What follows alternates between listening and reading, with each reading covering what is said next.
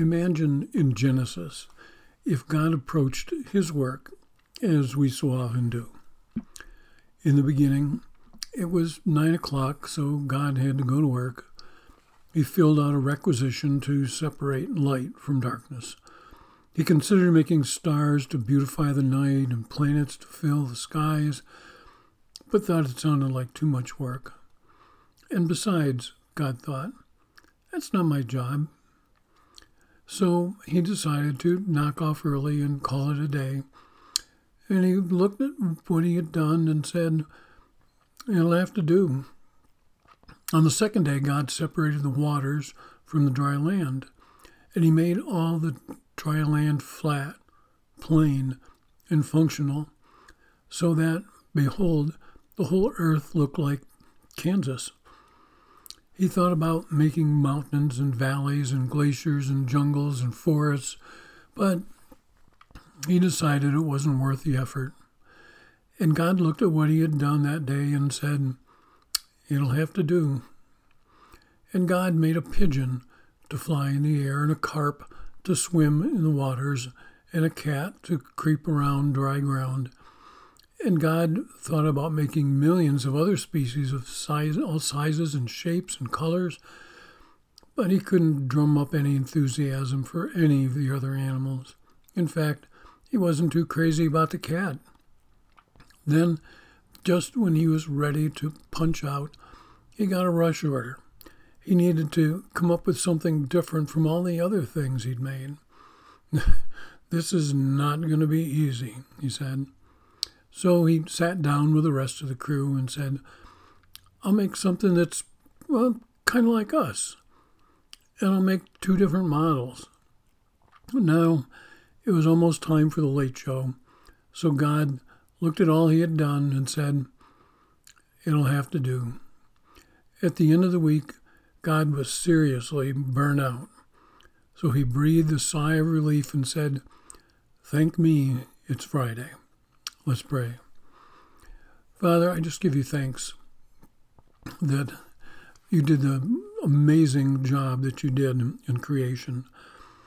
And Lord, as we look at the the the scenery around the world, we look at the, the mountains and the valleys and the rivers, and Lord, we look at all of the animals that you created, and Lord, just the beauty of that and how you created people different, even though they're all created in your image, Lord, from different parts of the world. We're different in so many ways physically.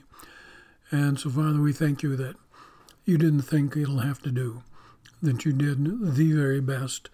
And Father, we know that that's what you always do.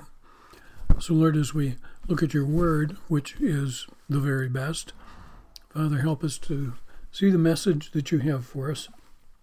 And Lord, let us be blessed by what you give us. In Jesus' name, amen. Yeah, I, I really don't think that's how creation came about. I think God takes his creation very seriously. He did at the time of creation, and he still does today. But if he shared our attitude towards work some days, you know, it wouldn't be pretty. They say, don't buy a new vehicle that was made on Monday or Friday. Because on Monday, people are, oh, man, I got to go back to work. And Friday, they're thinking about what they're going to do all weekend. So the mindset of many workers, at least in the United States, is I always give one hundred percent at work. eleven percent on Monday, twenty-four percent on Tuesday, forty percent on Wednesday, Thursday twenty-three percent, and Friday two percent. And that equals one hundred percent. And for some people, that's no joke. Work is going to be the topic of this message. The Bible has a, a ton of scriptures, and I really didn't know how much there was until I started putting this message together. Well, where do we first hear about having to work? That came after the fall. In Genesis three, God was letting Adam and Eve in on what their future was going to look like. In verse sixteen, speaking to Eve, he said, I will make your pains in childbearing very severe. With painful labor, you will give birth to children.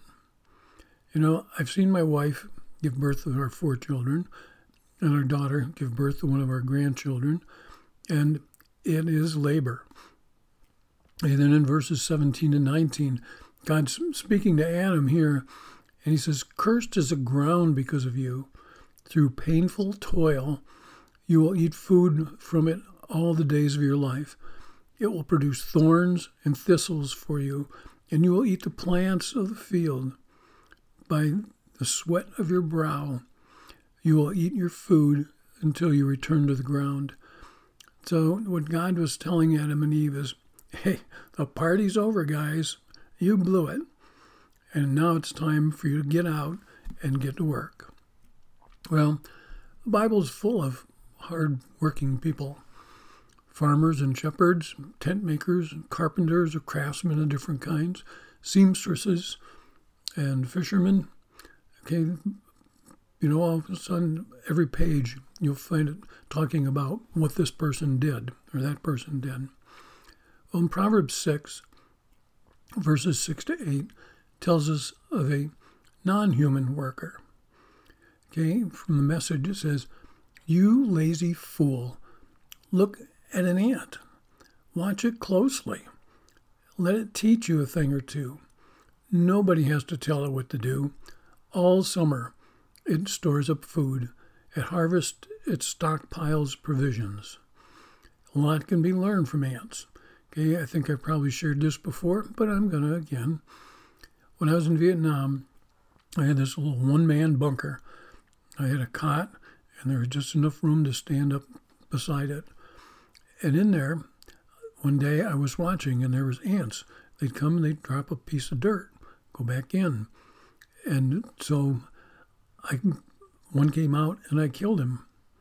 Well, then I waited, and I waited, and no more ants were coming out. And pretty soon one came and just kind of stuck his head out because he knew he was supposed to meet that other ant on his way back. And he didn't, so he knew something was wrong. But they're a hard-working bunch.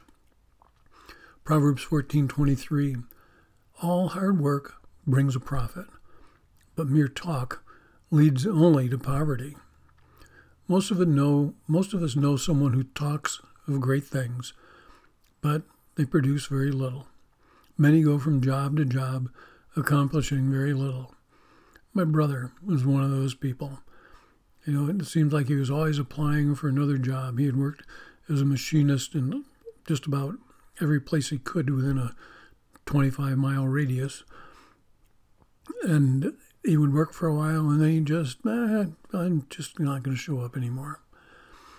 Some don't seem to want to work, but they want the money and they want the stuff that comes with work. Let me relate a story that may be familiar. Once upon a time, there was a little red hen who lived on a farm. She was friends with a lazy dog, a sleepy cat, and a noisy yellow duck. One day, the little red hen found some seeds on the ground. The little red hen had an idea. She would plant the seeds. The little red hen asked her friends, "Who will help me plant the seeds?" "Not I," barked the dog. "Not I," purred the kitten. "Not I," quacked the noisy yellow duck. "Then I will," said the little red hen. So the little red hen planted the seeds all by herself. So the story goes on. You know, who will help me cut the wheat? Nobody. Who will help me take the wheat to the mill so it could be ground? Nobody's going to help. Who will help me bake the bread? Same response. Not I, not I. Well, when the bread was finished, the tired little red hen asked her friends, "Who will help me eat the bread?" "I will," barked the dog. "I will," purred the cat. "I will," quacked the noisy yellow duck. "No," said the little red hen. "I will." And the little red hen ate the bread all by herself. Okay, I think most of us know that lazy dog and that sleepy cat and that noisy yellow duck. You know, I know that I worked with some of them at different times, uh, even inside the church. But maybe you did as well, or hopefully you're not one of those three characters. Another Old Testament example, Ecclesiastes nine, nine and ten. Solomon says, enjoy your wife whom you love all the days of this meaningless life that God has given you under the sun. All your, excuse me, all your meaningless days, for this is your lot in life and in your toilsome labor under the sun. Whatever your hands find to do, do it with all your might. For in the realm of the dead, where you are going, there is neither working nor planting nor knowledge or wisdom. Most of us know what toilsome labor is. You know, even if you're maybe somebody that doesn't labor hard in what you're doing now, you know, there's a good chance that you did at some time. But toilsome labor doesn't really have to be physical. Okay, my wife was a retired teacher, and I know she worked very hard. And, you know, people say, well, you know, teachers only work ten months out of the year and they get these vacations and all that. And let me tell you, my wife put in her time at school, and she was usually the first one there. And then she would put two, three, sometimes four hours in the evening and half of her weekend. Toilsome labor. Wait staff, man, I couldn't do that. Be on my feet for the shift that they work, and you know, and putting up with people is part of the toil. Office workers, two of our daughters-in-law, you know, they don't have physical jobs, but they have jobs that certainly are toilsome, and they put in a lot of hours. Pilots, you know, I mean, how much, you know, how hard can it be to sit there and just fly this plane from point A to point B? Not that hard physically, but it's got to be something that drains you uh, just emotionally, and just try to make sure you're doing everything right that you can do. Customer service, wow, those people have to put up with a lot. Sometimes they have to put up with me. Okay, and I know that that's really not something that uh, we think of as a physical thing, but again, it's got to be draining. Doctors or other medical staff, you know, again, it's not that physical. Sometimes it is when you've got to uh, lift people in or out of bed or chairs or whatever it might be. But in general, it's not a physical job.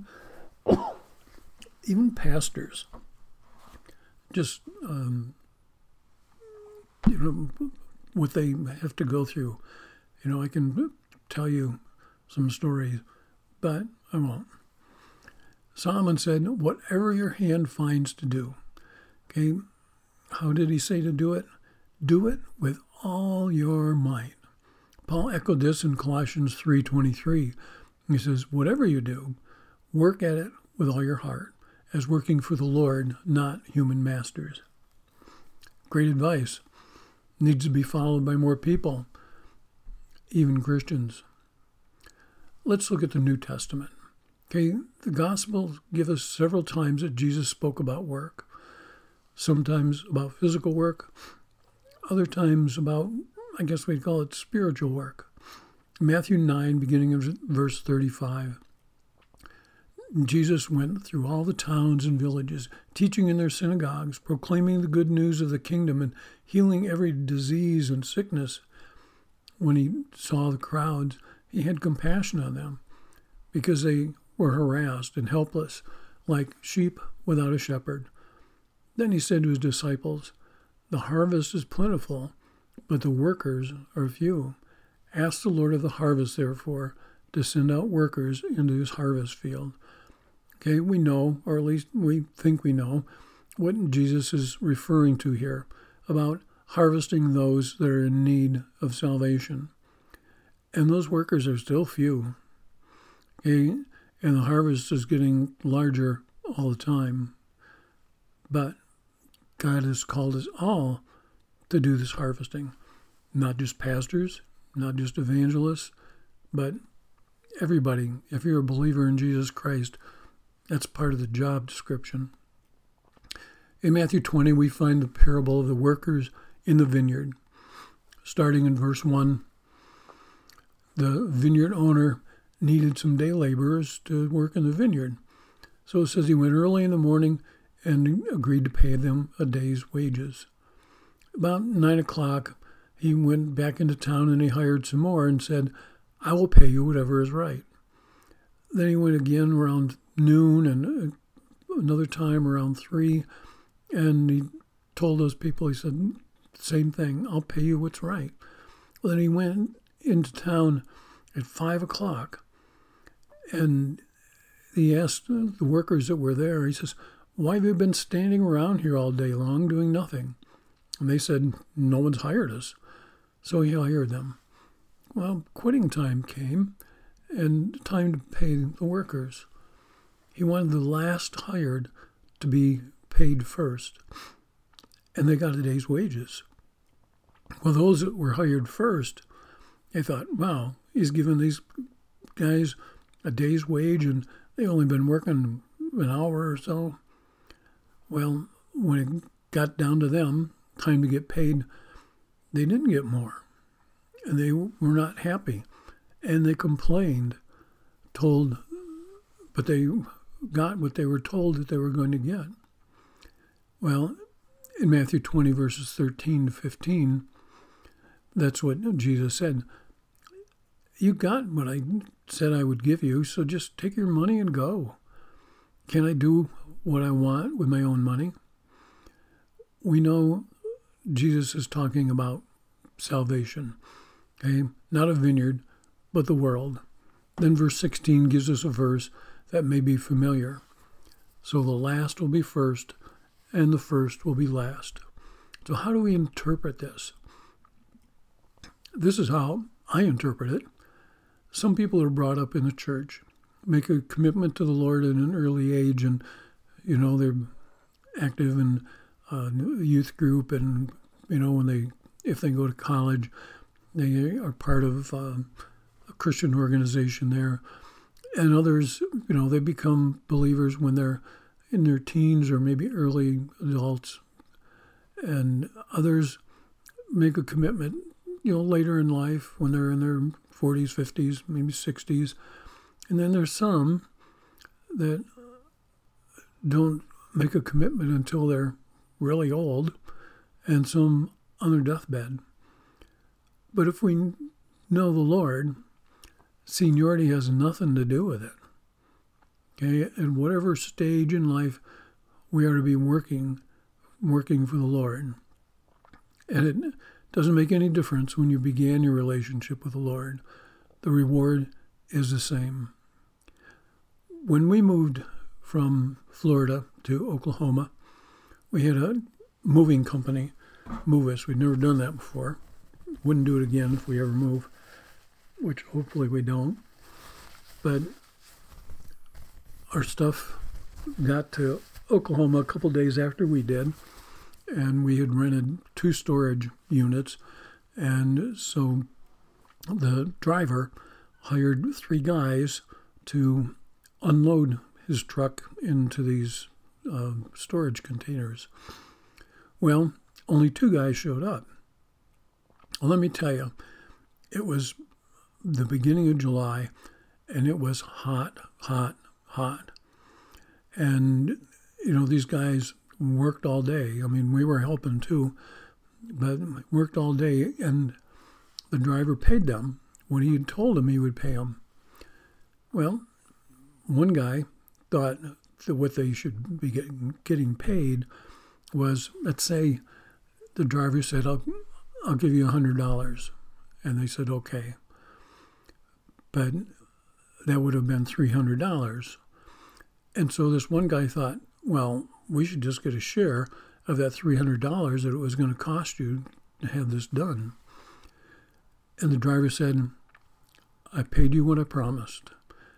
One guy was fine with it. He said, you know, he told me he was going to give me this much money, and that's what he gave me. And I don't expect any more. The other guy was not so happy. And the driver ended up calling the police. But we need to be able to to look at that from outside of it to see, you know, maybe I would have thought the same thing as that one guy. You know, hey, it was going to cost him three hundred dollars, and we did the work with three people, but not the way it worked. In Luke five, we find Jesus gathering his disciples. He was at the lake of Gennesaret, and the fishermen were coming in for a day. Verse five of Luke five, Jesus said to Simon Peter, "Put out into deeper water and let the nets down for a catch." Simon has maybe had some contact with Jesus before, and he knows, you know, this guy is no fisherman. But in verse six, Simon answered, "Master, we have worked hard all night and haven't caught anything. But because you say so, I will let down the nets." Simon would have done, Simon wouldn't have done that for me. If I had been there, I said, well, why don't you just go back out and try again? No. And we know what happened. They caught enough fish to fill two boats. Fishing at that time was no easy task. You didn't have a sonar fish finder, and the nets were not made out of as strong a material as they are now. At uh, different times, we, we find the fishermen mending their nets. So when Simon said, "We worked hard all night," I'm sure that they had. Let's skip to John six. Jesus had just fed the five thousand plus, walked on water, and Jesus made it to the other side of the Sea of Galilee. People ask in verse twenty-five, said, "Rabbi, when did you get here?" Jesus knows that they're mostly concerned about their stomachs, okay, because a lot of these were people that he had just fed miraculously. Verses twenty-seven to twenty-nine of John six, Jesus says, "Do not work for food that spoils, but for food that endures to eternal life, which the Son of Man will give you. For on him God the Father has placed his seal of approval." Then he asked, then they asked him, "What must we do to do the works God requires?" Jesus answered, "The work of God is this, to believe in the one he sent me, or excuse me, believe in the one he has sent." That sounds simple, and I've done that. Just believe. Well, the simple sound and reality are not the same, because we know that if we're closely following the Lord, it's not easy. Now, remember, there were hundreds or thousands that had heard Jesus teach that didn't believe. There were many that saw the miracles that Jesus had done, and they didn't believe. There were enough non-believers to crucify Jesus. Maybe that includes you. Maybe you had heard the salvation message many times and didn't believe. But you still have the opportunity to do that. In Ephesians two, Paul is telling us how to get saved, to be raised up with Christ. And then in the familiar verses eight to ten, Paul says, "For it is by grace that you've been saved, through faith. And this is not from yourselves, it's a gift of God, not by works, so that no one can boast. For we are God's handiwork, created in Christ Jesus to do good works, which God has prepared in advance for us to do." God has a to-do list. Okay, when you get saved, he's got things that he needs you to be doing.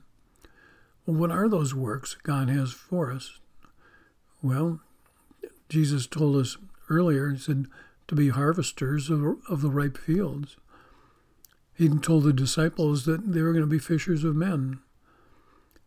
And Jesus told us that they needed to believe that he's God's son. We got a lot of work to do. I want to move down to First Thessalonians five.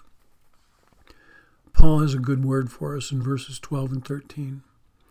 Now we ask you, brothers and sisters, to acknowledge those who work hard among you, who care for you in the Lord, and who admonish you. Hold them in highest regard and love because of their work. Paul was probably speaking about the leaders of the church. Now, I need to speak to these verses as a pastor.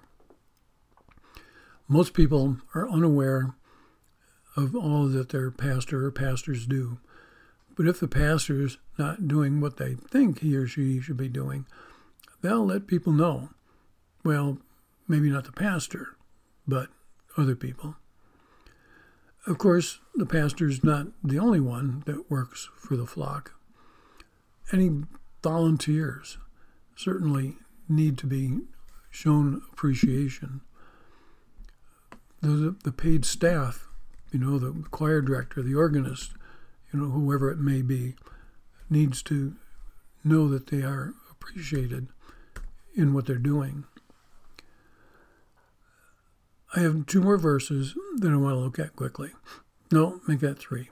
Okay, Second, Second Thessalonians three, in verses six through twelve.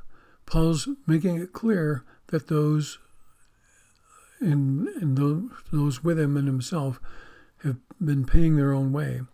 In verse ten, there's words that need to be heeded. He says, "For even when we were with you, we gave you this rule. The one who is unwilling to work shall not eat." Without getting political or getting in trouble with it, that rule should be getting enforced now. Okay, then we'll skip to Second Timothy two. Paul is telling Timothy this. He says, the hardworking farmer should be the first to receive a share of the crops. That wasn't always the case, because different times it would be the landowner, it would be the the king, it would be the Levites, but it should go first to the farmer.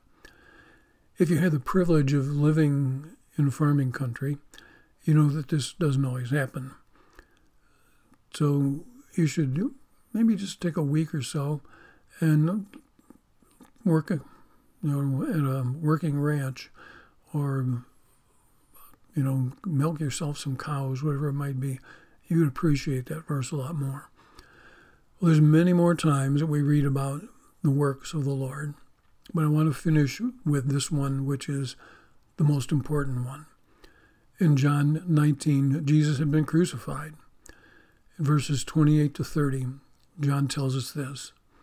Later, knowing that everything had now been finished, and that the scriptures would be fulfilled, Jesus said, I am thirsty.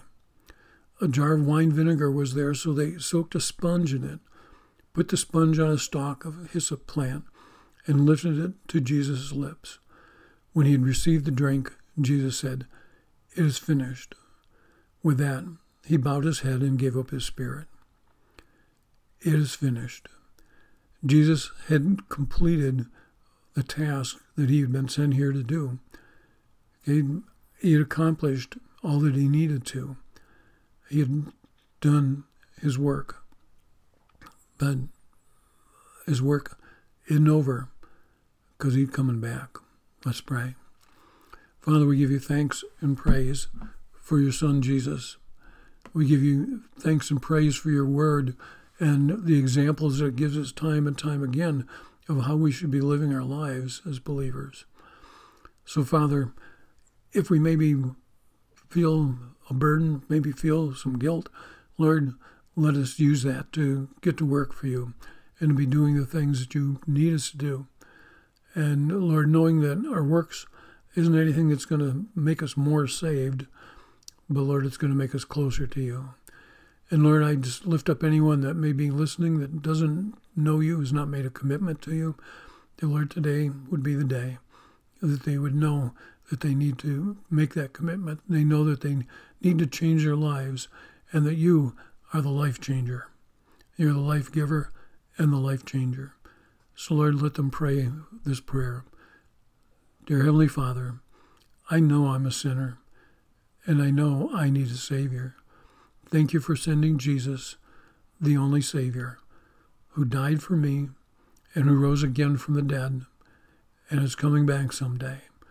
Lord, just fill me with your Holy Spirit to guide me, and direct me, and to correct me sometimes that I can do what you need me to do. In Jesus' name, amen.